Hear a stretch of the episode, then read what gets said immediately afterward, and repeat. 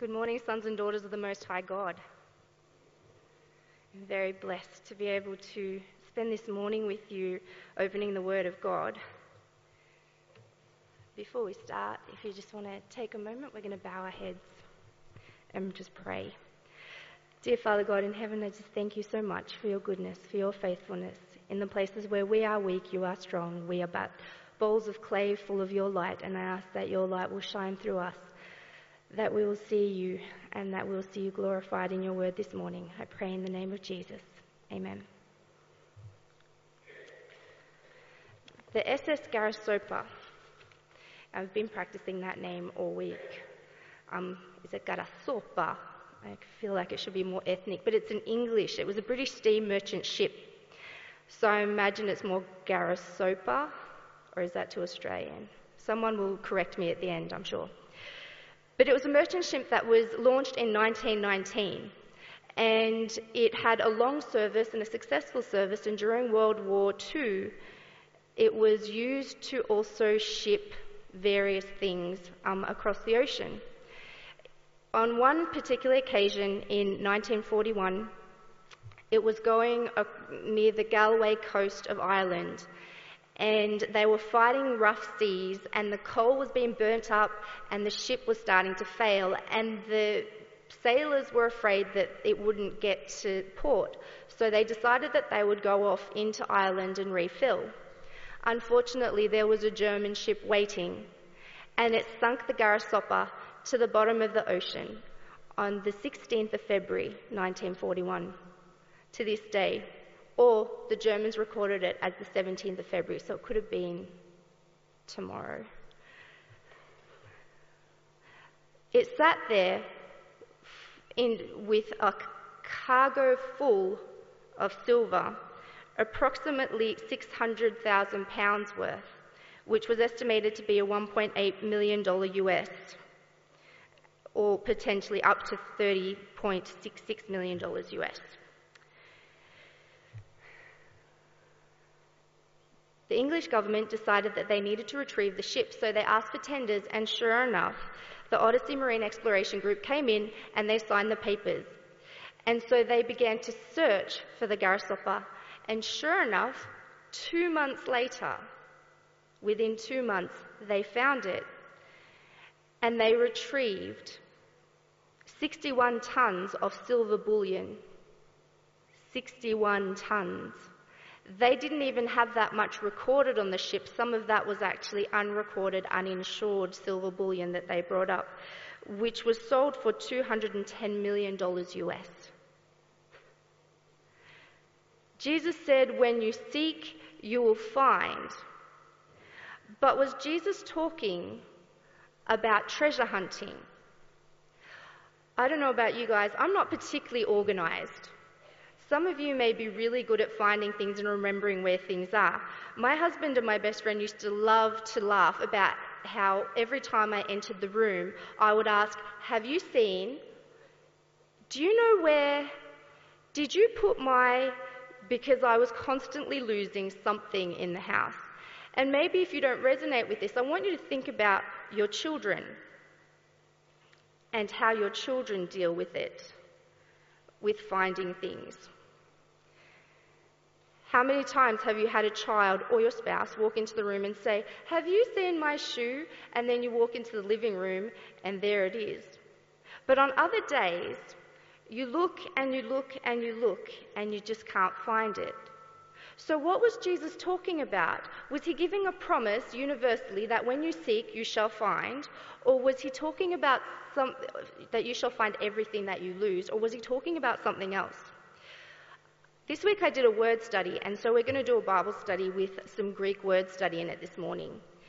And if you type into your search engine the Bible verse that you're looking up and interlinear, it will bring you to a website and you'll have something crop up like this. So this is what the Greek looks like. Then what you do is you click on the blue word over the top of it and it will bring you into a page like this, which will tell you all the places that that word occurs. So if this week you um, are reading your Bible and you read a word and you think, I wonder what that means in the Greek, you now know how to do it. You can find it, but remember with every, with every language, words change over time and context, context changes the meaning of the word. So, what does this word mean? It comes from the Greek word zeteo, which means I seek, search for, desire, require, or demand. It's more than just a superficial sweep that your children do. It's a deeper, more deliberate thing. It basically means the seeking that Jesus is talking about here is intentional, dedicated, and focused to find a resolution. It is a very focused seeking. It's not like when your kids come in and they're like, hey, mom, where's the yellow lemon in this picture? Can you see it? Can you see the yellow lemon in the picture? Some of you can, some of you can't. Behind the duck, in plain sight. so it's more than that superficial looking, it's a very intense, deliberate seeking that Jesus is talking about. He's talking about intentional and being dedicated and focused to find a resolution. The other place that it this word occurs, zeteo, twice in the book of Matthew. The first place that it occurs is just before Matthew 7 7. So if you want to, you can open up your Bibles or your tablets or your phones, wherever you have your, your Bible or where you read from. And we're going to look at Matthew chapter 6 and verse 25 to 34. That's Matthew chapter 6 and verse 25 to 34. As you open that heading, is that familiar to any of you? Anyone feel comfortable calling out what the heading is? Yeah, don't worry.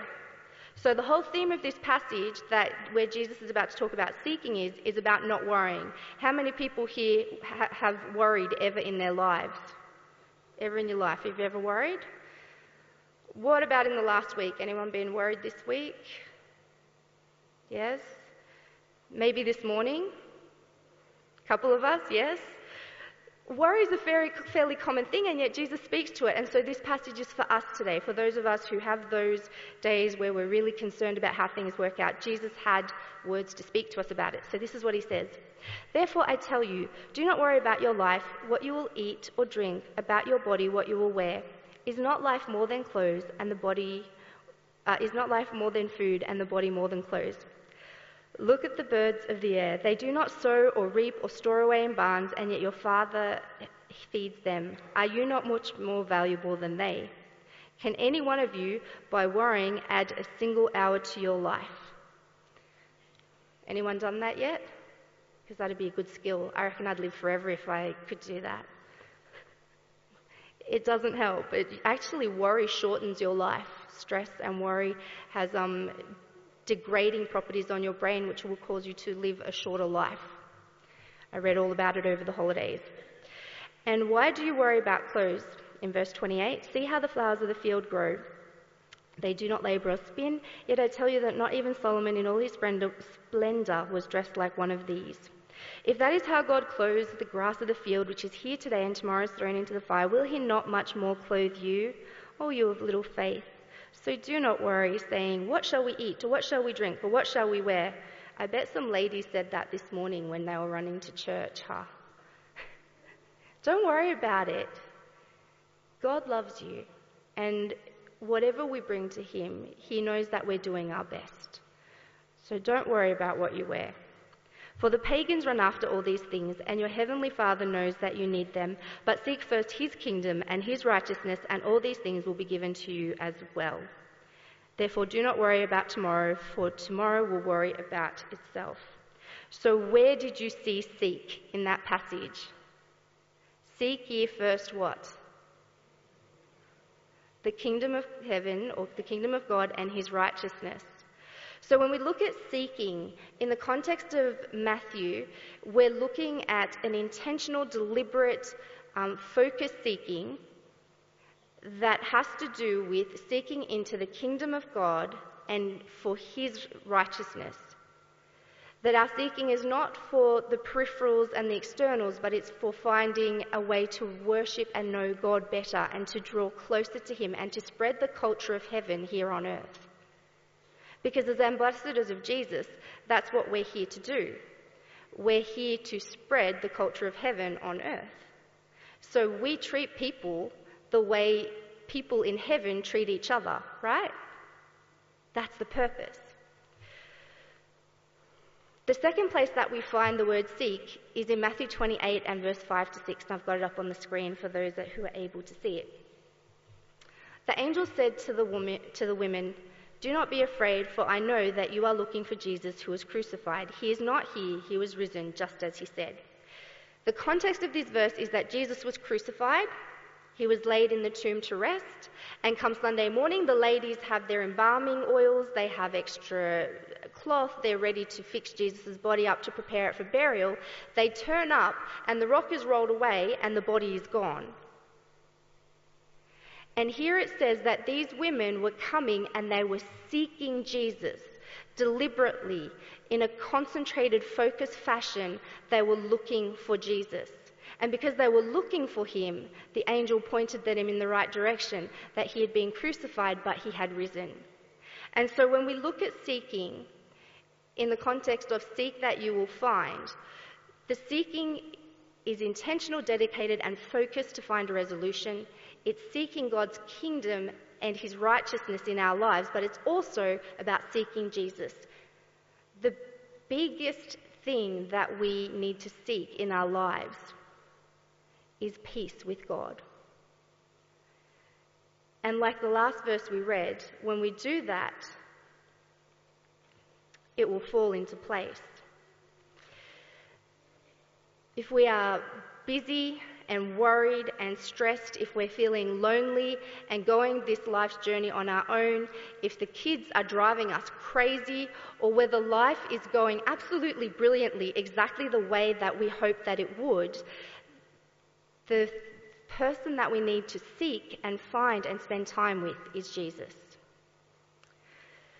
Francine Bell was an accomplished author, and some of you may have even read her books.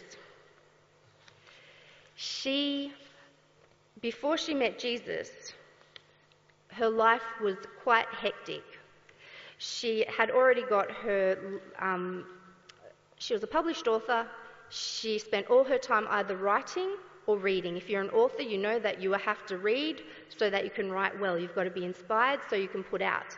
And so she spent all her time reading or writing. If she wasn't reading, then she was writing. If she wasn't writing, then she was reading. She had her children running around the house, but she was completely disconnected from them. She was married to her husband, but they were in constant conflict. Her life was falling apart before her eyes.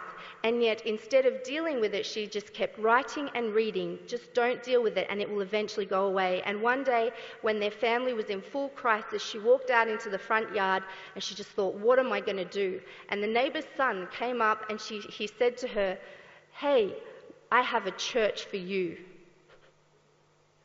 And she was so desperate that she thought, okay, well, what's the worst that can happen at this point?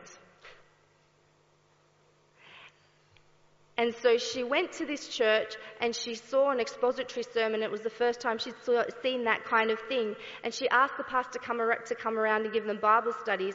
And she and her husband discovered Jesus. They sought him with all their hearts and they found him. And their lives began to turn around. She no longer was disconnected from the kids. She was there. She was playing with them. She was feeding them. She stopped writing and she stopped reading and she got writer's block and she couldn't write anymore. And she just focused her time and her energy on seeking God, seeking Jesus, knowing His kingdom and His righteousness. And her family life began to flourish. Her life began to fall back into place. And after three years, she was sitting one day reading the book of Hosea and she became inspired and she wrote the book Redeeming Love. Her name's Francine River, not Francine Bell. I confuse them all the time. That is a true story. Francine River wrote Redeeming Love based on the story of Hosea, and now she writes Christian fi- fiction? Christian? Yes, Christian fiction, non fiction. I never know which is which. Now I know because I have learnt from the front of church. Thank you for teaching me. So she learned, she writes Christian nonfiction books and she shares the message of Jesus' love with people through her stories. And people's lives change. It's quite amazing. When we seek Jesus, the Bob in Jeremiah, we have a promise. When you seek me, you will find me. When you seek me with all your heart. God wants to be found by us. And so we need to actually be deliberate and intentional, not just do a childish look running around, oh yes, Lord, here's my five minutes, but to seek, seek Him deeply and to want to spend time with Him. So the next thing I wanted to look at was the word find. The word find in the Greek is heurosko, heurisko. It's a long one, hirosko. And it means I find, learn, discover, especially after seeking. So it, when we often think about finding something, we think about finding something in the context of a final destination, right? I am looking for my pen. I have found my pen. I am finished, right? But when we look at hirosko, it actually is a broader theme than that. Finding is learning, discovering, and growing. It's a process, it's not a destination per se. Which is interesting when we look at how it's used in different places in the Bible. It's used in Matthew chapter 11 and verse 28 to 29, where it says, Come to me, all you who are weary and burdened, and I will give you rest. Take my yoke upon you and learn from me, for I am gentle and humble in heart, and you will what? You will find rest for your souls. So when we look at how Matthew uses this word heurisku, he's using it in the context of spirituality. When we seek God, we will find him, and it's a spiritual rest that we find in Jesus. So when we come to Jesus and we seek him diligently, deliberately, with intention and intentionality and focus in him, we find spiritual rest. And in him, we find a safe place, a place where we know that we can be cared for and receive what we need to replenish our hearts and our minds and our bodies. In Jesus, we find strength of character and friendship. In Jesus, we find a fortress to keep us safe from the things that life continues to throw at us. In Jesus, we find a friend who is willing to help us to build our characters to be more than just what we are, but to be what He designed us to be, to build our characters in Him. The other thing we find about the word hirosku in the context of Matthew is that it's also a physical thing, it's a physical finding. So in Matthew chapter 21 and verse 2, we find that same word, and it's a very literal thing. So Jesus got his disciples together. This is just leading up to before Passover, and he's about to go into the city for the triumphal entry. And Jesus said to them, Go to the village ahead of you, and at once you will find a donkey tied there with her colt by her. Untie them and bring them to me. And so he rode that donkey into Jerusalem as the rightful Messiah to fulfill prophecy. So, what I take from this as a principle is that when God needs to fulfill His word in our lives, He will, pro- he will provide us for our physical needs. Jesus doesn't just care about our hearts being right, although that is the very, very important. He also cares about our physicality. So, finding in Jesus, we find all our needs are met. When we look at this passage, it shows us that God cares about us, both spiritually and physically. He's like a good father who sits down and spends time with us, getting to know us and getting to understand who we are and where we're at. But the challenge is, whenever I preach these sermons, is that there's someone sitting here who is thinking, But God hasn't met the need that I had. God hasn't answered the prayer that I prayed. God hasn't been where I want Him to be in my life. Maybe you dreamed of being rich and helping the church and doing great things with your wealth. Maybe you dreamed of being married but never found the right person. Maybe you dreamed of having children and yet that never happened. Maybe you dreamed of getting healthy and that hasn't come to pass yet. The fact is that when we preach about seeking and finding, it opens up these wounds that we have carried in our lives. And there's no good answer. I wish that I could point you to a Bible verse that will just dissolve all the disappointment that you've got and make you feel all warm and fuzzy inside. But I haven't found it yet. What I have found, and that gives me comfort on my hard days, is in Ecclesiastes. So if you want to turn to Ecclesiastes chapter 9, it's a good place to go. Now, Ecclesiastes was written by Solomon, who was said to be the wisest man of his time. He was rich, he had a palace, he had the hanging gardens, he was um, handsome, he had 300 royal wives and 700 concubines, which maybe didn't make him very wise. But in some men's minds, maybe that made him seem successful.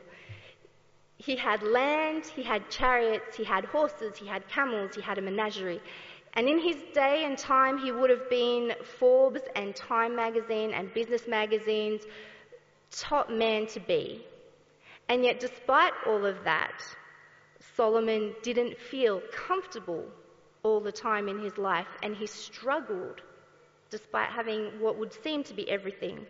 And this is what Solomon wrote that gives me comfort. Ecclesiastes chapter 9 and verse 11. I have seen something else under the sun. The race is not to the swift, or the battle to the strong, nor does food come to the wise, or wealth to the brilliant, or favour to the learned, but time and chance happen to them all. Seeking God with all your heart will not give you a fairy tale existence. I wish it would, but it doesn't. But it will give you strength to fight the battle, a sense of purpose in your life, a sense of being cared for, and that you matter. And it will give you a heavenly home where you can spend eternity with Jesus. Prior to the verse of, prior to what Solomon said in verse 11, from verse 7 to 10 in Ecclesiastes 9, he says, This is his advice. Solomon has tried everything in life that you can ever imagine. Everything in life that you can ever imagine. And this is his conclusion after having been rich, after being famous, after having no need, after having everything. This is his conclusion of what the best thing to do in life is. Go and eat your food with gladness, and drink your wine with a joyful heart, for God has already approved what you do. When we walk with Jesus, we are approved in Him and we have confidence in walking with Him. So enjoy the daily things that you are having in your life. In verse 8, it says, Always be clothed in white and always anoint your head with oil. That means dress in a way that makes you feel good about life. White is also about righteousness, it's about wearing God's righteousness. Um, but I think it's also about taking joy in the simple things of putting on your clothes in the morning. The other day, I put on a really nice dress that I hadn't worn in probably a year because I lost it in the bottom of my cupboard. I need to do a clean out. And I pulled it on and I went out and I said, What do you think, Alice? And she goes, Why are you being so fancy? Is there a special occasion? And I said, Life is an occasion. And she just rolled her eyes at me and walked away. I thought she'd be like, Yes, life is an occasion, Mum. I love that. But no, I will keep hammering that into her because life is an occasion. Use, use your nice perfume. Bring out the nice china and let the kids run around on the carpet because that is what he's on about here is to anoint your head with oil and to enjoy the blessings that God has brought you. Enjoy life with your wife or your husband, whom you love, all the days of this meaningless life that God has given you under the sun, all your meaningless days. I love Solomon, he's so dark sometimes. For this is your lot in life and your toilsome labour under the sun. So enjoy those things, enjoy the toil. Gene Roddenberry actually says that the best part of life is in the struggle. In verse 10, whatever your hand finds you to do, do it with all your might, for in the realm of the dead where you are going, where we are all going, there is neither working nor planning, nor knowledge or wisdom. And finally, in Ecclesiastes chapter 12 and verse 13, the second last verse of Ecclesiastes, before the book ends, this is what Solomon says Now all has been heard. Here is the conclusion of the matter Fear God and keep his commandments for this is the duty of man. We may not receive all the worldly things we desire in this life. Things may not work out perfectly the way that we planned. In fact, I don't think anything I've ever planned has ever gone 100% to plan the way that I want it. And I could be sad about that and dwell on it, or I can look at it and go, Praise God for the things that succeeded. Praise God that we get to be here together this Sabbath morning.